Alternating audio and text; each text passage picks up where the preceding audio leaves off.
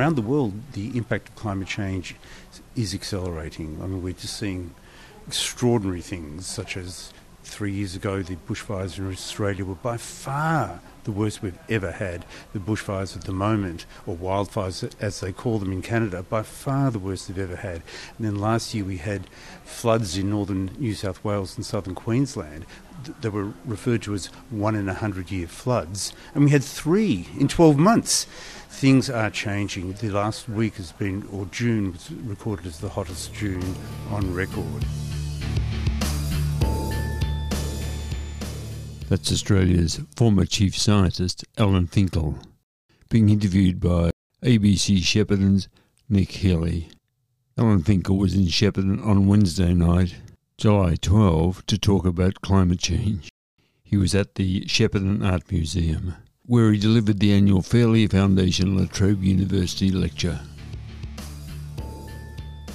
Yes, welcome to this latest episode of Climate Conversations. I am your host, Robert McLean. This podcast is assembled here in Shepparton, in northern Victoria, Australia, on the lands of the Yorta Yorta people. Yes, the stolen lands of the Yorta Yorta people, and I pay my respects to their elders, past, present, and emerging.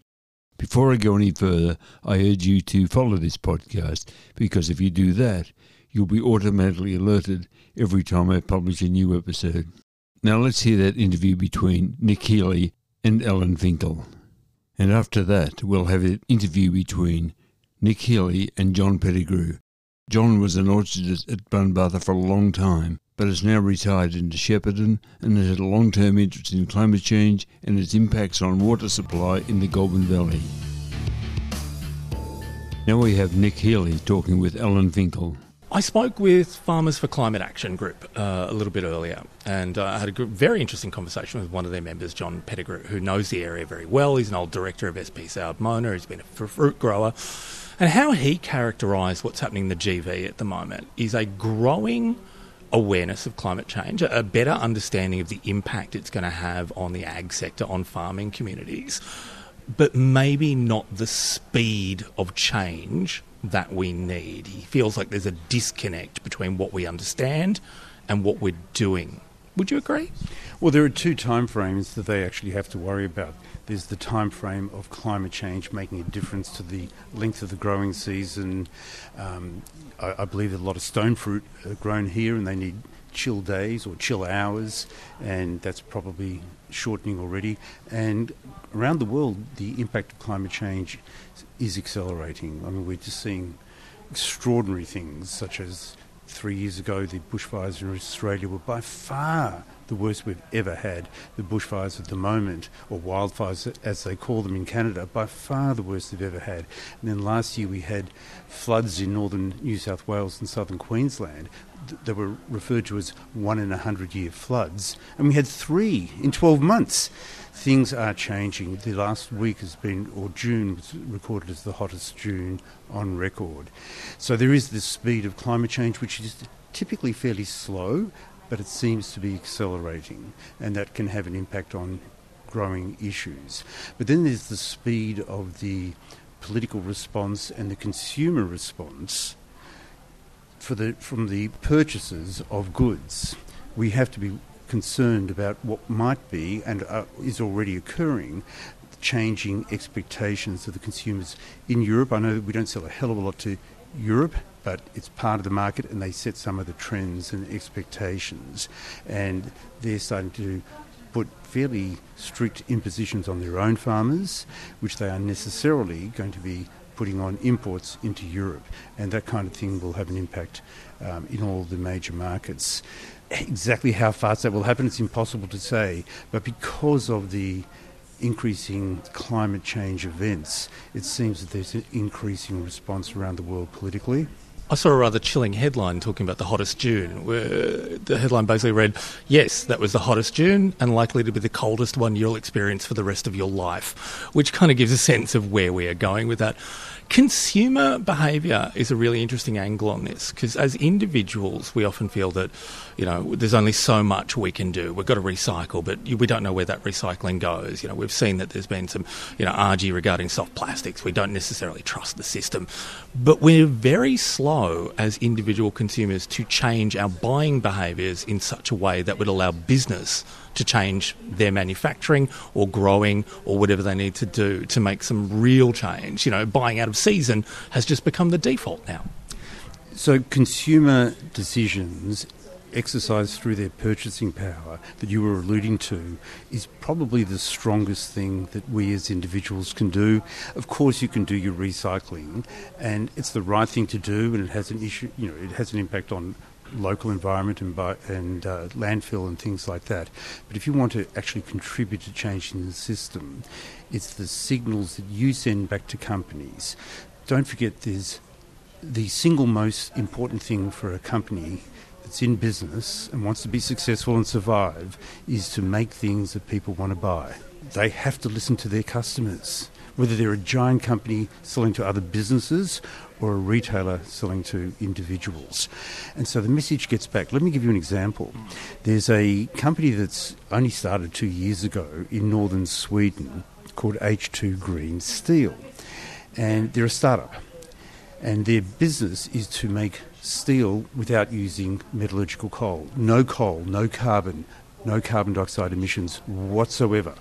So we won't go through the full details, but basically they would use hydroelectricity, which is green, in northern Sweden, and hydrogen made with that hydroelectricity. The combination of the electricity and hydrogen can substitute for the coal, and they can ultimately make green steel. But it's, they're the first ones to go to full scale. There have been some prototypes, so it's going to be very expensive. They're a startup, and they have raised more than $5 billion in this single enterprise, which is a staggering amount of money. How have they done that? Because they've got forward orders. They've worked with customers. Who are their customers? BMW and Mercedes, car manufacturers, Electrolux and Miele, appliance manufacturers, because BMW and Mercedes, Electrolux and Miele are listening to their individual purchasers, the regular citizens who are making car buying decisions, and not all of them, but some of them are willing to pay extra to be early adopters and to express their concern about emissions. And so some of them will be prepared to pay 86,000 euros instead of 80,000 euros for a luxury Mercedes, or 3,000 euros instead of 2,500 euros for a Miele dishwasher. That signal's getting to those appliance makers, and they're looking for providers upstream to give them what they can use to provide a zero emission steel car or a zero emission steel appliance. So it's the end purchaser who's using purchasing power to send a signal all the way up through the manufacturing chain. That is fascinating. It is good to know that actually, you know, behavioural change does impact on, on actual business change at the end of it thinking farming communities, there's always uh, a big push for renewable in areas, and it tends to butt against each other. There can be a great debate that renewables take away from arable land, you know, the two can't coexist. Usually, when that debate comes up, so does nuclear energy. Never mind renewables, we need to focus on nuclear. Can that be produced in a time frame that will make a difference? Because that seems to be the big issue there. The, the time frame and social acceptance are the two big issues. Actually, there are three: the time frame, the cost, and social acceptability. Um, so, it's a mute issue at the moment in Australia because we have federal legislation that was brought in in 1998 under a Liberal government, Howard government, under pressure, that bans any activities in nuclear energy. So there would have to be a new government elected with a mandate to do it. And so if you consider the time frame, it's going to be a few years till that happens.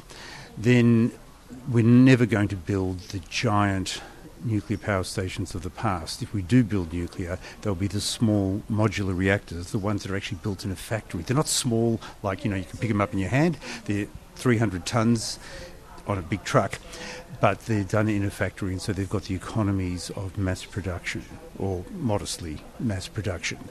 But they don't. They, they don't actually exist yet. The, the one that is most advanced is by a company in America called NuScale, and they're the ones that have gotten through the, or nearly gotten through the equivalent of the FDA. If you're bringing a drug onto the market, you have to go through the FDA.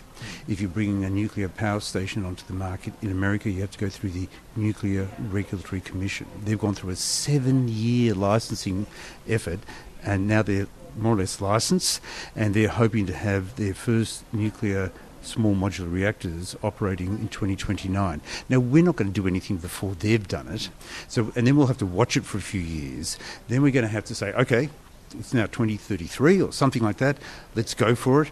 We'll have to negotiate, get some investors, then they're going to fight the regulatory system. Then they're going to find the local objectors. The objectors will take them to court. It's going to take at least 10 years. So I can't see, and even with the best will in the world, I can't see nuclear in Australia till after 2040. By that time, it'll be coming onto the market, which is pretty well, will be pretty well served by solar, wind, with batteries and transmission lines and digital operations.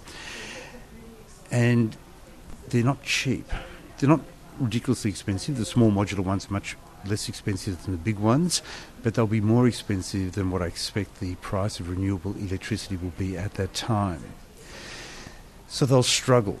On the other hand, the really attractive thing about nuclear is they've got a very small resource footprint. You referred to the land use for solar and wind. It's more than that. It's the mines that we need to uh, develop and expand for the lithium, the manganese, the nickel, the cobalt, and the graphite, and for the uh, rare earth elements and the, um, the silver that's used on s- solar panels. There's a lot of mining involved. Uh, copper will probably double in the next 15 years with the renewable energy revolution because you use a lot of copper in electric cars, you use a lot of copper in the generators in wind turbines. So nuclear is a much, much smaller resource footprint. It uses a negligible amount of land, negligible amount of they, don't use rare earths at all. They don't use they don't need batteries because they deliver on demand. Um, so from the pure uh, and they need uranium, but you know the nuclear a kilogram of uranium has got the same energy as 10 million kilograms of fossil fuels. You know, nuclear fission is incredibly powerful.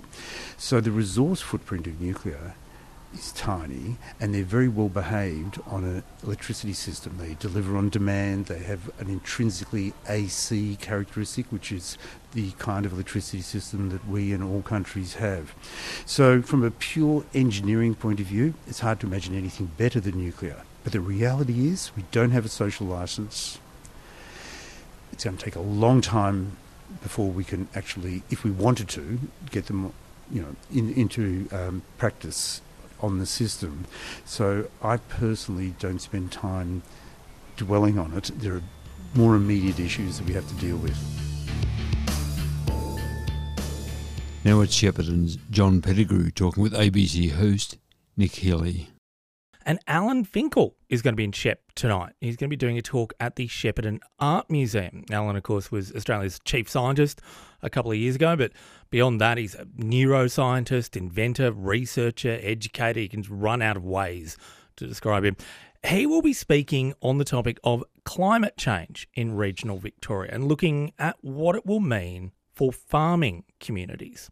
It's a topic John Pettigrew knows very well. John's been a fruit grower, a former director of SPC Ardmona, founding chair of the Environmental Farmers Network, and he's part of Farmers for Climate Action Group. John, good morning to you.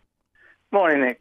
It feels like in many conversations around farming and climate change, the, the focus is uh, often on what farming is doing in terms of contributing to climate change. But the industry, by its nature, is of course going to be one of the first to be impacted by the changing of the, of the climate.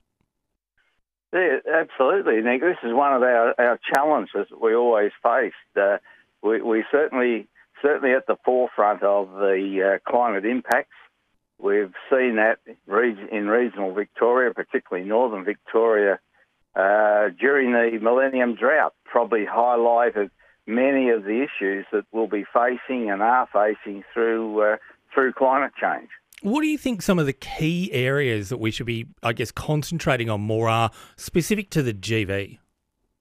The Goulburn Valley, I think the opportunity is uh, renewable energy. Uh, certainly, the way the way we uh, we operate our farming systems, uh, all these things are changing. Nick, they're slowly changing.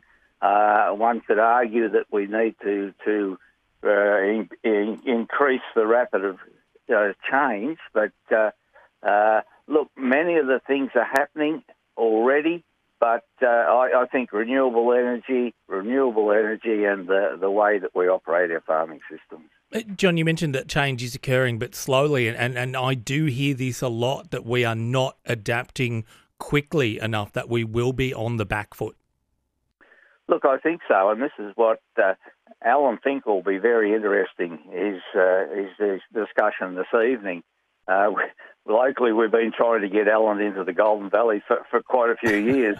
so, so we're, we're excited really to have him here to uh, quiz him on his, uh, his, his perceptions of what's happening here. But uh, no, I uh, I think uh, we've known about it for quite a while, and uh, we are moving, but not quickly enough. Renewable energy is a fascinating one to me because it often feels like the debate comes down to you either have arable farming land or you have space for renewable energy, and uh, never never the twain shall meet. And yet we have seen the two working well in some areas in Australia. Could that be functioning that way in the GV? Oh, it certainly could, and, and, and it is that we have examples in the Goulburn Valley of solar farms with operating sheep uh, sheep industries are uh, working in conjunction with them. Uh, but really, for the amount of land that's going to be taken up by solar farms, Nick, we're we're really overreacting to the the challenges of uh, uh, the supply of good fertile land being being limited, and this uh, it really doesn't come into the equation at all. John, when you say overreaction, do you worry there's still a bit of, if not deliberate misinformation, a bit of confusion around what I guess uh, us, you know, contemplating climate change and adapting for climate change will mean? Look, I I, I think there is, but it's it's it's really easy enough to point out, Nick, that climate change is, is costing our our agricultural industries on a daily basis here. Whether whether you're a dairy farmer and you've had to adapt your your feeding systems uh, over the years, most of those most of those changes have added costs to the operations. Whether you're an orchardist and you've put in shade cloth mm. or your overhead sprinklers, it's all adding to your annual costs, your cost inputs into those industries. So climate change, climate change is costing agriculture on a on a daily basis. I would argue. Oh, oh. and now now and into the future. I've spoken to a few people who are looking at some of the more profound impacts of change. I've spoken to wine growers, for example, who are tearing up vines to plant things that they think will be adapted to the climate they're anticipating we'll have in a few years' time. I mean, uh, in some ways, especially when we talk about orchards, especially when we talk about fruit and veg, you need quite a long view on this. Oh, particularly the wine industry. They uh, the wine industry probably understand changes to the climate better than any other industry. They they keep uh, uh, records, detailed records mm. going back every year, uh, and the, the, records that they have really do show the changes that are happening and how rapid those changes are taking place. And as you say, they're having to direct adapt their operations, perhaps more so than many other industries. John, the Goulburn Valley, it sounded like when you were commenting before, we've got change coming. I mean, we, we can't rest on our laurels, but can we take a bit of good news away from the work that we're doing? Yeah, I think we can. There's good examples of people changing over to renewable energy, solar farms.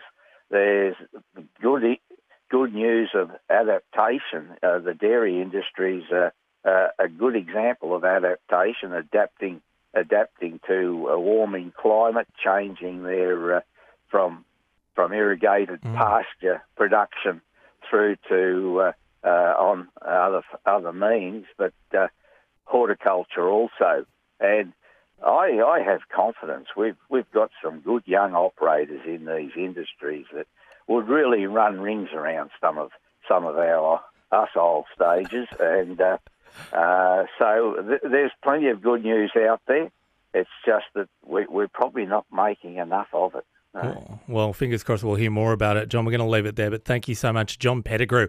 Uh, as I said, he's a fruit grower in his past, a former director of SPC Ardmona. He founded, or was the founding chair, I should say, of the Environmental Farmers Network, and speaking there as a member of the Farmers for Climate Action Group. Next, we have a story from Amelia Hart, and it's on Renew Economy. The headline for the story is Fossil Fuel Giants Gaslighting on Emissions. Climate Council calls for greenwash bans. The story begins. The Climate Council has called on the federal government to ban corporate greenwashing, saying some of Australia's biggest polluters are gaslighting the public over their carbon reduction plans. In a submission to the Senate inquiry, the Climate Council highlights the climate claims of 10 fossil fuel companies, whose collective emissions are equivalent to those of 2.8 million Australians.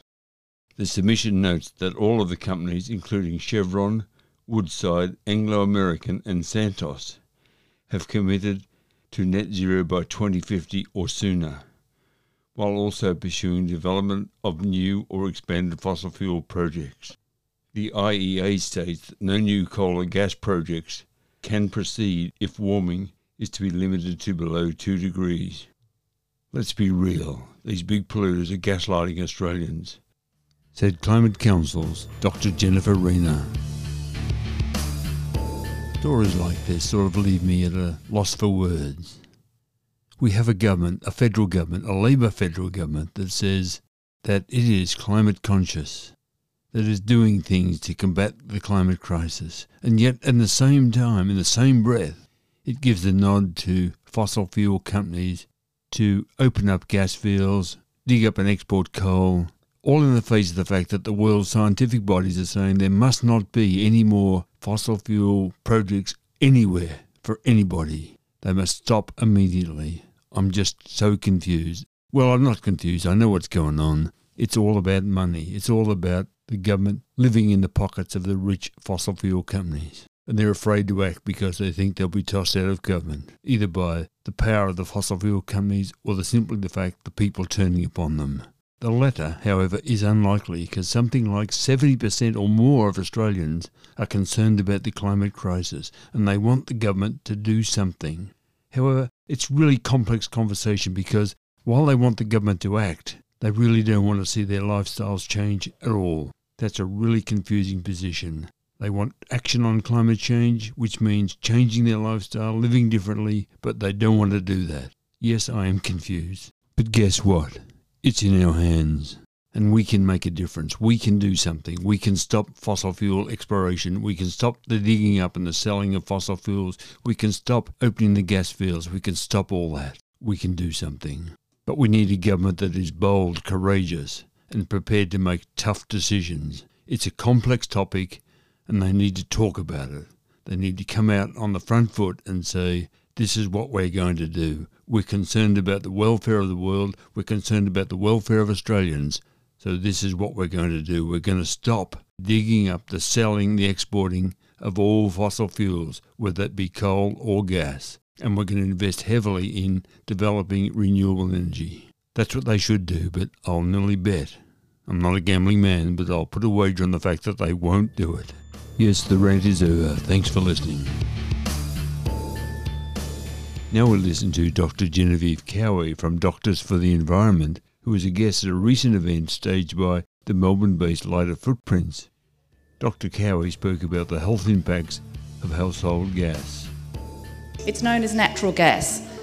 That is gas industry spin, okay? It's methane. LPG is a mixture of propane and butane. The upshot of it all is basically that the risks from burning carbon inside our houses are increasingly recognised and that we now have much safer, healthier, and more energy efficient ways of heating our homes. There is a tension here because we do need to tightly seal our homes for energy efficiency, but that comes at the detriment often of indoor air quality unless we take active measures to manage it. Safety of gas cooking and heating is not, in fact, compatible with a tightly sealed modern house. Burning gas gives you the products of combustion inside your house. All of these products of combustion can easily reach harmful levels inside your home. The risks to health and safety are being increasingly recognised, but they are unevenly distributed in our community. So, those that are most at risk, children in particular, but also those in lower socioeconomic groups, they are much more at risk range hoods over our cooktops they're often not used because they're noisy and they also may not actually be exhausting to the outside. What they may do is actually just take the air above your cooktop, remove some of the particulate matter from it, and then blow it straight back in. An open flue heater is one that takes that air from inside the room. The problem with that is that if that room is tightly sealed, there's nowhere for there to be the proper airflow to go in the correct direction particularly if you've put a range hood on or an exhaust fan elsewhere in the house, rather than going up the chimney, the exhaust gases can come through the draft diverter straight back into the room. Looking more specifically, nitrogen dioxide is the best studied of the indoor pollutants. It's a potent respiratory irritant. It directly causes airway constriction and sensitisation to allergens like dust mite or pollen. So for asthma, this is its clearest association. For gas cooking, there are similar levels of risk on childhood asthma as having a, a smoker in the house. So that is quite startling. So a child with current asthma in a house with a gas stove, 30% of the risk of them having asthma is from that stove. 13% of community risk of childhood asthma is from gas stoves.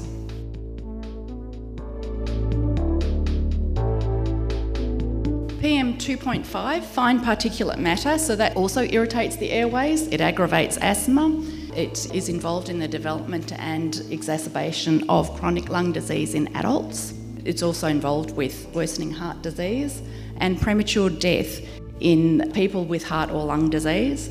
It also has systemic effects because the particles are so fine, they get breathed right into the deep parts of your lung and into the rest of your body. So we're talking here about things like diabetes, dementia, and poor pregnancy outcomes. Now, formaldehyde is one of those volatile organic compounds. It's highly toxic and easily inhaled. It's present in small amounts in the products of combustion and is also very irritating to the eyes and skin and is well known for causing cancer. It's a known carcinogen. So these are all the things that come out of gas and burning it in your house. Now, this is the most immediately dangerous carbon monoxide. It's odourless and colourless, so you will not know it is there. As I said, it's often not suspected. The things to look out for, in particular, uh, if you're feeling sick, only when you're at home. So you can easily think that you've got gastro or flu or something like that. Headache, nausea, vomiting, muscle pain, weakness, shortness of breath, and then you start to get to more serious things like dizziness and confusion, chest pain, and coma and death. There's the issue with negative air pressure, and we know that draft proofing our houses is important. It's really important for you to service your gas appliances at a minimum of every two years by a licensed gas fitter with a Type A licence and a carbon monoxide meter, which they're all supposed to have. So, what to do? The interim safety measures until you can move on to safer and more efficient electric heating and cooking, preferably using renewable sources of energy. Improve the ventilation in your house. Use a range hood ducted to the outside. Open the kitchen window when you're cooking with gas use a plug-in electric stove. They're not that expensive. You could get one for about $100. Look for changes in operation of your gas appliance, particularly for changes in the colour or popping sounds coming from the flame. Sleep safely. Don't leave your gas heating on at night time or for extended periods of time. That increases the risk that you will never wake up. Consider a carbon monoxide alarm there is no Australian standard, so if you are considering using one, make sure that they comply with the US or the European Union standard, make sure it's installed correctly and remember that it's only a backup measure. It can never entirely eliminate the risk. And never ever bring outdoor gas appliances indoors. Really, there's no good reason to be installing gas cooktops when we have such better alternatives.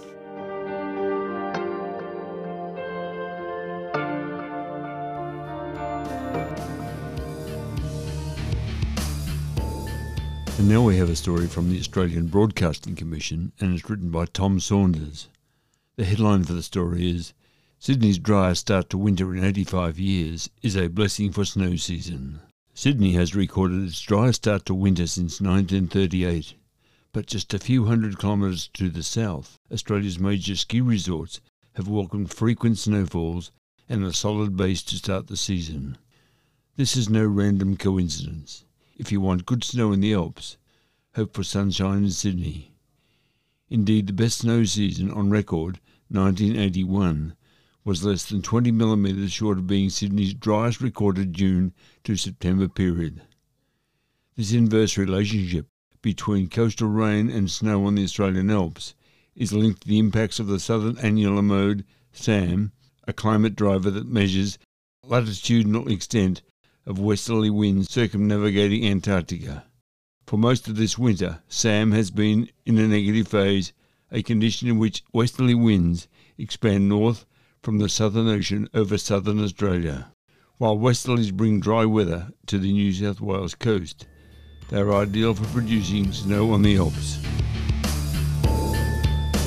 Yes, we've reached the end of this episode of Climate Conversations. Thanks so much for your company. It's been great to have you along. Now, please don't forget you'll find links to all those stories I've mentioned in the show notes, along with several others. And please, as I said earlier, please follow this show because if you do that, you'll be alerted every time I publish a new episode.